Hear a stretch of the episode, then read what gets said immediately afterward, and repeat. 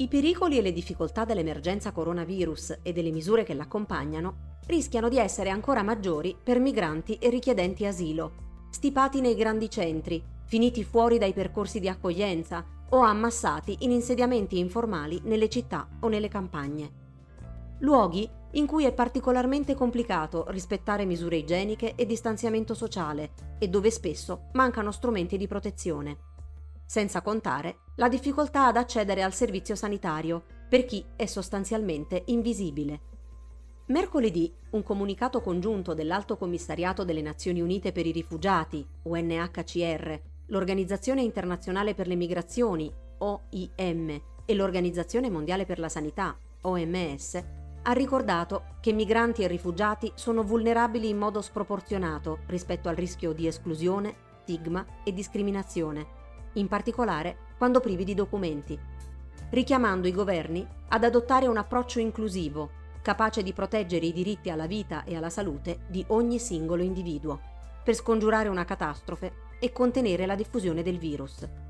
È di vitale importanza assicurare che tutti, migranti e rifugiati compresi, possano accedere in modo paritario ai servizi sanitari e siano inclusi efficacemente nei piani nazionali di risposta all'emergenza Covid-19 incluse le misure di prevenzione e la possibilità di sottoporsi a esami clinici e terapie. Tale inclusione permetterà non solo di proteggere i diritti di rifugiati e migranti, ma anche di tutelare la salute pubblica e contenere la diffusione globale di Covid-19. In Portogallo, il governo ha deciso di affrontare la questione regolarizzando tutti gli stranieri presenti sul suo territorio che abbiano presentato richiesta di permesso di soggiorno, equiparando il loro status a quello dei cittadini portoghesi fino almeno al primo luglio. In questo modo sarà possibile per loro lavorare in maniera regolare e soprattutto accedere a tutti i servizi, tra cui quelli sanitari. Questa misura mira anche a diminuire il rischio di contagio, riducendo al minimo i contatti tra il personale di controllo e i richiedenti asilo. Le persone non dovrebbero essere private del diritto alla sanità e ai servizi pubblici solo perché la loro domanda non è stata ancora elaborata in questa emergenza i diritti dei migranti devono essere garantiti, ha dichiarato la portavoce del Ministero degli Interni, Claudia Veloso. In Italia diverse associazioni umanitarie chiedono che vengano prese iniziative per garantire maggiori tutele a migranti e richiedenti asilo. Nei periodi di crisi gli effetti delle disuguaglianze formali e sostanziali diventano ancora più evidenti, si legge in un documento sottoscritto da 240 associazioni e diffuso dall'Associazione per gli studi giuridici sull'immigrazione. L'appello lamenta l'assenza di queste categorie dalle previsioni governative per il contenimento di Covid-19, analizza le criticità del sistema italiano e formula alcune proposte. Se è indubbiamente vero che il virus nel suo diffondersi non fa distinzioni, è altrettanto vero che la precarietà giuridica, alloggiativa, lavorativa e finanche esistenziale, alla quale sono esposte molte persone migranti, determina rischi specifici e differenti, di cui è urgente discutere anche in un'ottica di salute pubblica. Secondo Filippo Miraglia, presidente del tavolo asilo ed esponente di ARCI, tra i firmatari del documento, la regolarizzazione degli stranieri è una questione di sicurezza, ancor di più in un momento di emergenza sanitaria. Se le persone che hai sul territorio le conosci, gli dai un documento, sai dove stanno, puoi fare in modo che rispettino le regole, anche quelle previste per contenere il contagio del coronavirus.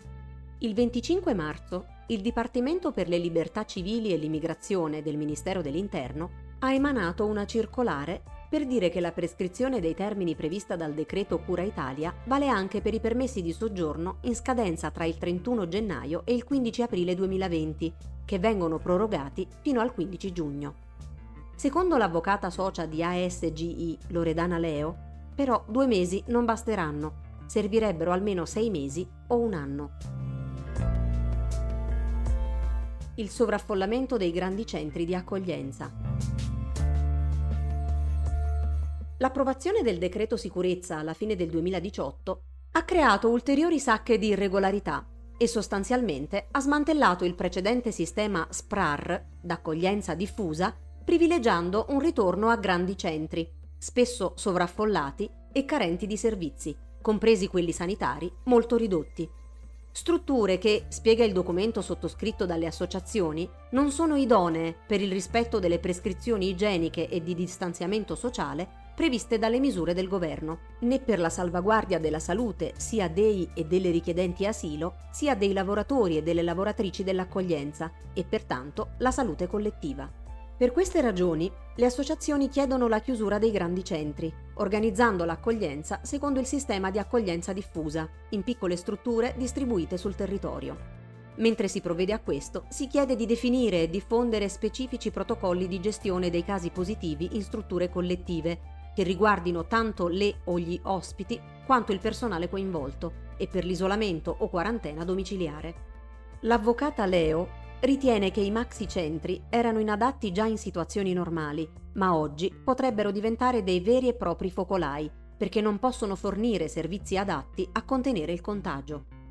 Nel caso dei CARA e dei CAS, prosegue il documento, con capacità ricettive di decine o centinaia di posti, la permanenza degli ospiti è spesso organizzata all'interno di moduli abitativi, container, camerate, da oltre 10 posti. I servizi di distribuzione dei pasti sono organizzati all'interno di mense, che possono rappresentare un terreno fertile per la diffusione del virus, costituendo quelle forme di assembramento vietate dalla normativa vigente.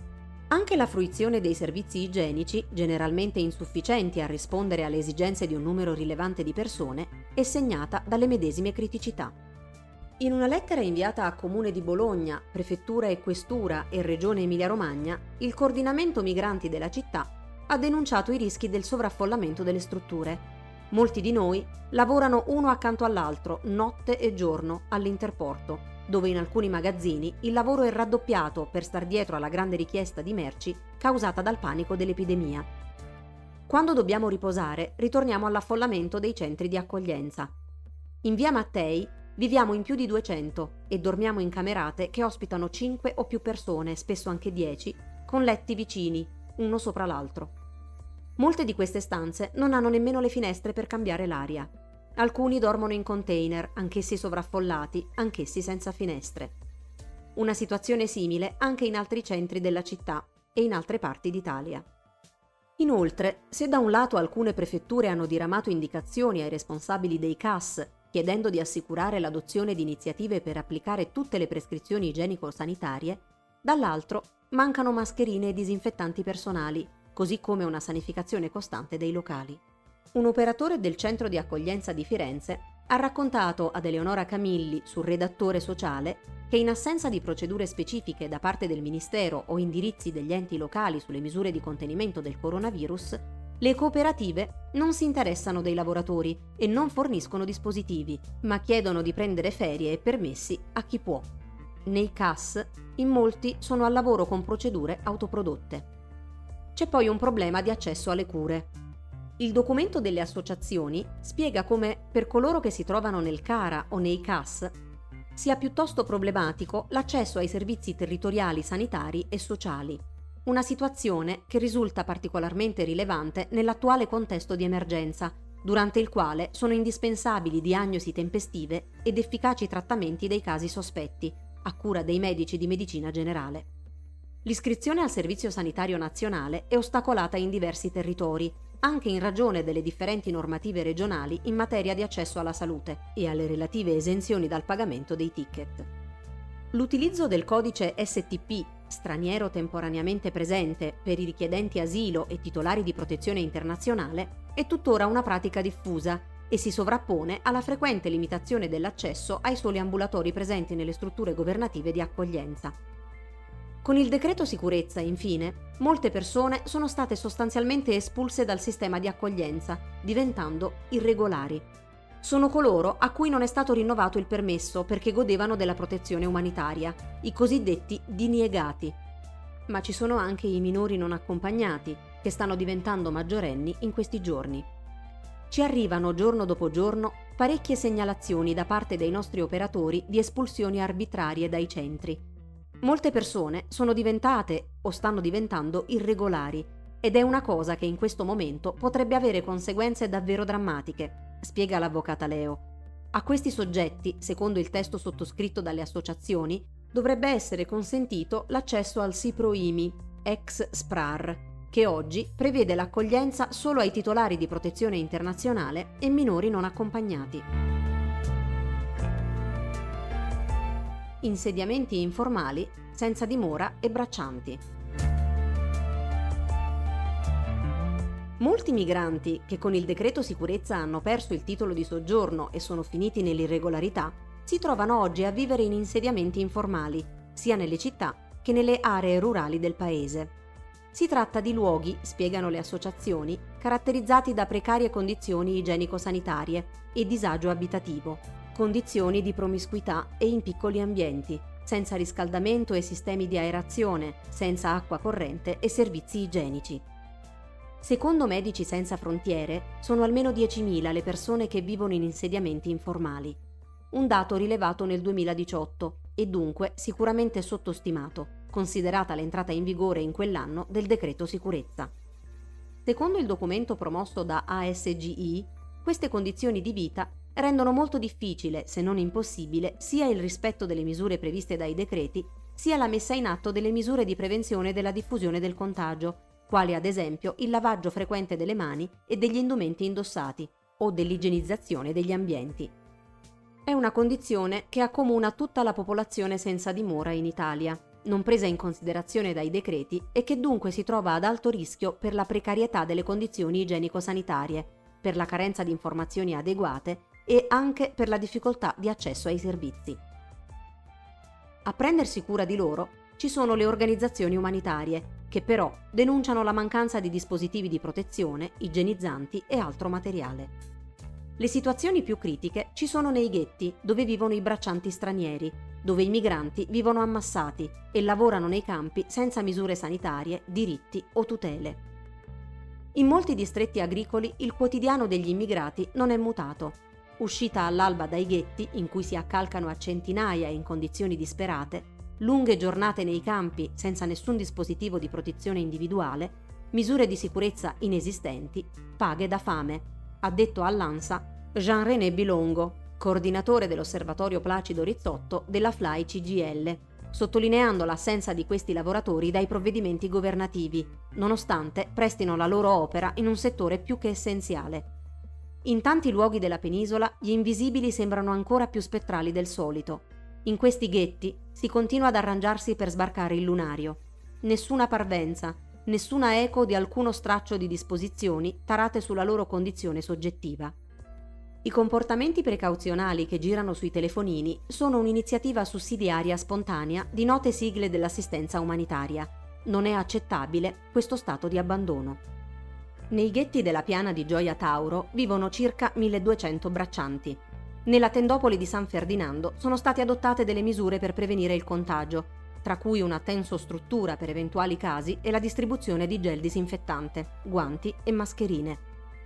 Si vive in sette o otto in ogni tenda e non c'è spazio per stare lontani. Ci sono sette bagni per 500 persone, si legge in un reportage su Il Manifesto. A Rosarno, in una tenda, si sta in sei. La situazione più grave si registra a Taurianova, dove, afferma Francesco Piobbichi, operatore di Mediterranean Hope, non c'è né acqua né elettricità e le persone vivono in baracche e vecchi casolari, ammassati, vicini. 20 giorni fa, dopo un controllo, è stato tolto l'accesso all'acqua, poiché avevano un allaccio informale e così la polizia è intervenuta. Ora devono andare a prenderla con le taniche per lavarsi.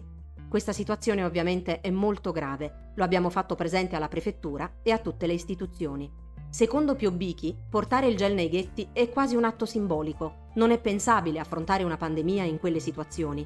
Nelle tendopoli e nei container almeno c'è il bagno, ma nei ghetti neanche quello. Ed è impossibile distanziare le persone. Insieme all'organizzazione Medici per i diritti umani, MEDU, Mediterranean Hope, ha inviato una lettera al dirigente generale del Dipartimento Salute e Politiche Sanitarie e alla presidente della Regione Calabria, in cui si chiede principalmente, oltre all'approvvigionamento idrico, di portare via le persone dai ghetti, utilizzando alberghi, il sistema Siproimi o beni confiscati. Le associazioni chiedono che questo venga fatto prima che succeda che il contagio si diffonda. Nei ghetti e negli accampamenti informali, da nord a sud dell'Italia, le condizioni sanitarie sono indecenti, ha detto a Vita Giovanni Minnini, segretario generale della FLAI CGL. Associazioni e sindacati hanno proposto al governo una regolarizzazione dei braccianti stranieri per garantire l'accesso alle cure e tutelare chi lavora in filiere come quella agricola. I reclusi nei CPR. La scorsa settimana è stato confermato un caso di Covid-19 tra i migranti reclusi nel centro per il rimpatrio di Gradisca di Sonzo, in Friuli Venezia Giulia. È un uomo nigeriano, arrivato il 19 marzo, quando l'emergenza era già nel pieno, dalla Lombardia, una delle regioni più colpite. Era stato messo in isolamento, ma poi le sue condizioni si sono aggravate ed è stato portato in ospedale. Giorni prima di questo caso, i reclusi nella struttura avevano iniziato a protestare proprio per la paura del contagio, a causa delle scarse condizioni igieniche, degli spazi di convivenza angusti e dell'assenza di protocolli e di protezioni da parte di poliziotti, operatori, avvocati, operatori o altro personale che entrano ed escono dalla struttura. La stessa preoccupazione è condivisa dalle persone che si trovano in altri CPR. Non siamo protetti dal virus, non abbiamo mascherine né niente. C'è un ragazzo tunisino in isolamento a causa di un'ernia. Si dice che abbia anche la febbre alta. Hanno raccontato al manifesto alcuni reclusi della struttura di Palazzo San Gervasio, in provincia di Potenza. In un reportage pubblicato su Internazionale, Annalisa Camilli ha intervistato una donna di 26 anni che si trova nel CPR di Ponte Galeria, alle porte di Roma. Qui dormiamo in camere da 6 o da 4, mangiamo tutte insieme, usiamo gli stessi servizi. Non tutte rispettano le norme di igiene e di sicurezza. Vediamo in televisione quello che sta succedendo fuori e abbiamo paura. In entrambe le strutture ci sono state proteste. Nessun provvedimento governativo prevede misure per garantire la sicurezza sanitaria di questi posti. Secondo il documento firmato dal gruppo di associazioni e promosso da ASGI, le condizioni di CPR o hotspot destano estrema preoccupazione, considerato che un numero elevato di persone vive in condizioni di promiscuità, spesso in condizioni sanitarie precarie, in assenza di adeguati presidi sanitari interni ai centri, frequentati da persone che vivono all'esterno, dal personale di polizia e dell'esercito al personale degli enti gestori, ai mediatori, agli operatori e per quanto riguarda i CPR, ai giudici e avvocati. Le misure eventualmente adottabili, come autocertificazioni, uso di mascherine, mantenimento della distanza di almeno un metro tra trattenuti e altre persone, non appaiono idonee a scongiurare il rischio che avvengano contagi all'interno. Un contagio in queste condizioni avrebbe conseguenze drammatiche, non potrebbe essere affrontato con misure di isolamento dei soggetti che risultassero contagiati, sia perché previste aree dedicate, sia perché significherebbe concentrare in condizioni di promiscuità, in aree isolate con privazione dei diritti fondamentali, un numero sempre maggiore di trattenuti contagiati. Le associazioni chiedono il blocco dei nuovi ingressi e misure alternative al trattenimento per chi si trova già nella struttura. Diuna Mijatovic, commissario per i diritti umani del Consiglio d'Europa, ha chiesto agli Stati il rilascio dei migranti detenuti, che costituisce l'unica misura che gli Stati membri possono adottare durante la pandemia da Covid-19 per proteggere i diritti delle persone private della libertà e più in generale quelli di richiedenti asilo e migranti. Mauro Palma, garante nazionale dei diritti delle persone detenute, ha avviato un'interlocuzione ancora in corso con il Ministero dell'Interno per quanto riguarda le persone nei CPR il cui termine di trattenimento sia prossimo alla scadenza. La questione riguarda la sensatezza della privazione della libertà in funzione del rimpatrio di persone che al momento non possono essere rimpatriate, data la chiusura dei confini e l'inesistenza di collegamenti aerei o navali con la gran maggioranza degli Stati, si legge in una nota del garante. Per coloro che dovrebbero essere rimpatriati prima che la pandemia si esaurisca, sottolinea Palma, il periodo da ora ad allora rischia di essere una sottrazione di tempo e libertà, oltre che una esposizione accentuata al pericolo di contagio conseguente a nulla e destinato a nulla. Per capire l'entità della questione, per esempio, su 45 persone trattenute nel centro di Gradisca di Sonzo, a 13 scade entro due mesi il termine massimo di trattenimento e di questi 8 sono nel centro in base a un provvedimento meramente amministrativo. Siamo in una situazione di pandemia, tutte le frontiere sono chiuse, i voli sono sospesi e questa situazione andrà avanti per almeno altri due mesi. Per questo, tra l'altro, abbiamo chiesto al Ministero di rilasciare tutti quelli che sono vicini alla scadenza. È illegittimo trattenerli in queste condizioni. Ha spiegato Elena Adamoli dell'Ufficio del Garante Nazionale dei diritti delle persone detenute o private della libertà personale. Il presupposto stesso dell'esistenza dei CPR, cioè la possibilità del rimpatrio, è venuta meno, quindi ci si chiede quale sia la legittimità dell'apertura di questi centri. Alcune associazioni hanno scritto una lettera ai giudici di pace chiedendo loro di non convalidare né prorogare il trattenimento dei migranti nei CPR alla luce dell'impossibilità di espellerli. Come riporta il manifesto, il 31 marzo i tribunali di Roma e Trieste non hanno convalidato il trattenimento dei primi tre reclusi in un CPR, due a Ponte Galeria e uno a Gradisca, proprio in ragione dell'emergenza sanitaria. Secondo i giudici, la privazione della libertà personale in spazi ristretti renderebbe difficoltoso garantire le misure previste a garanzia della salute dei singoli.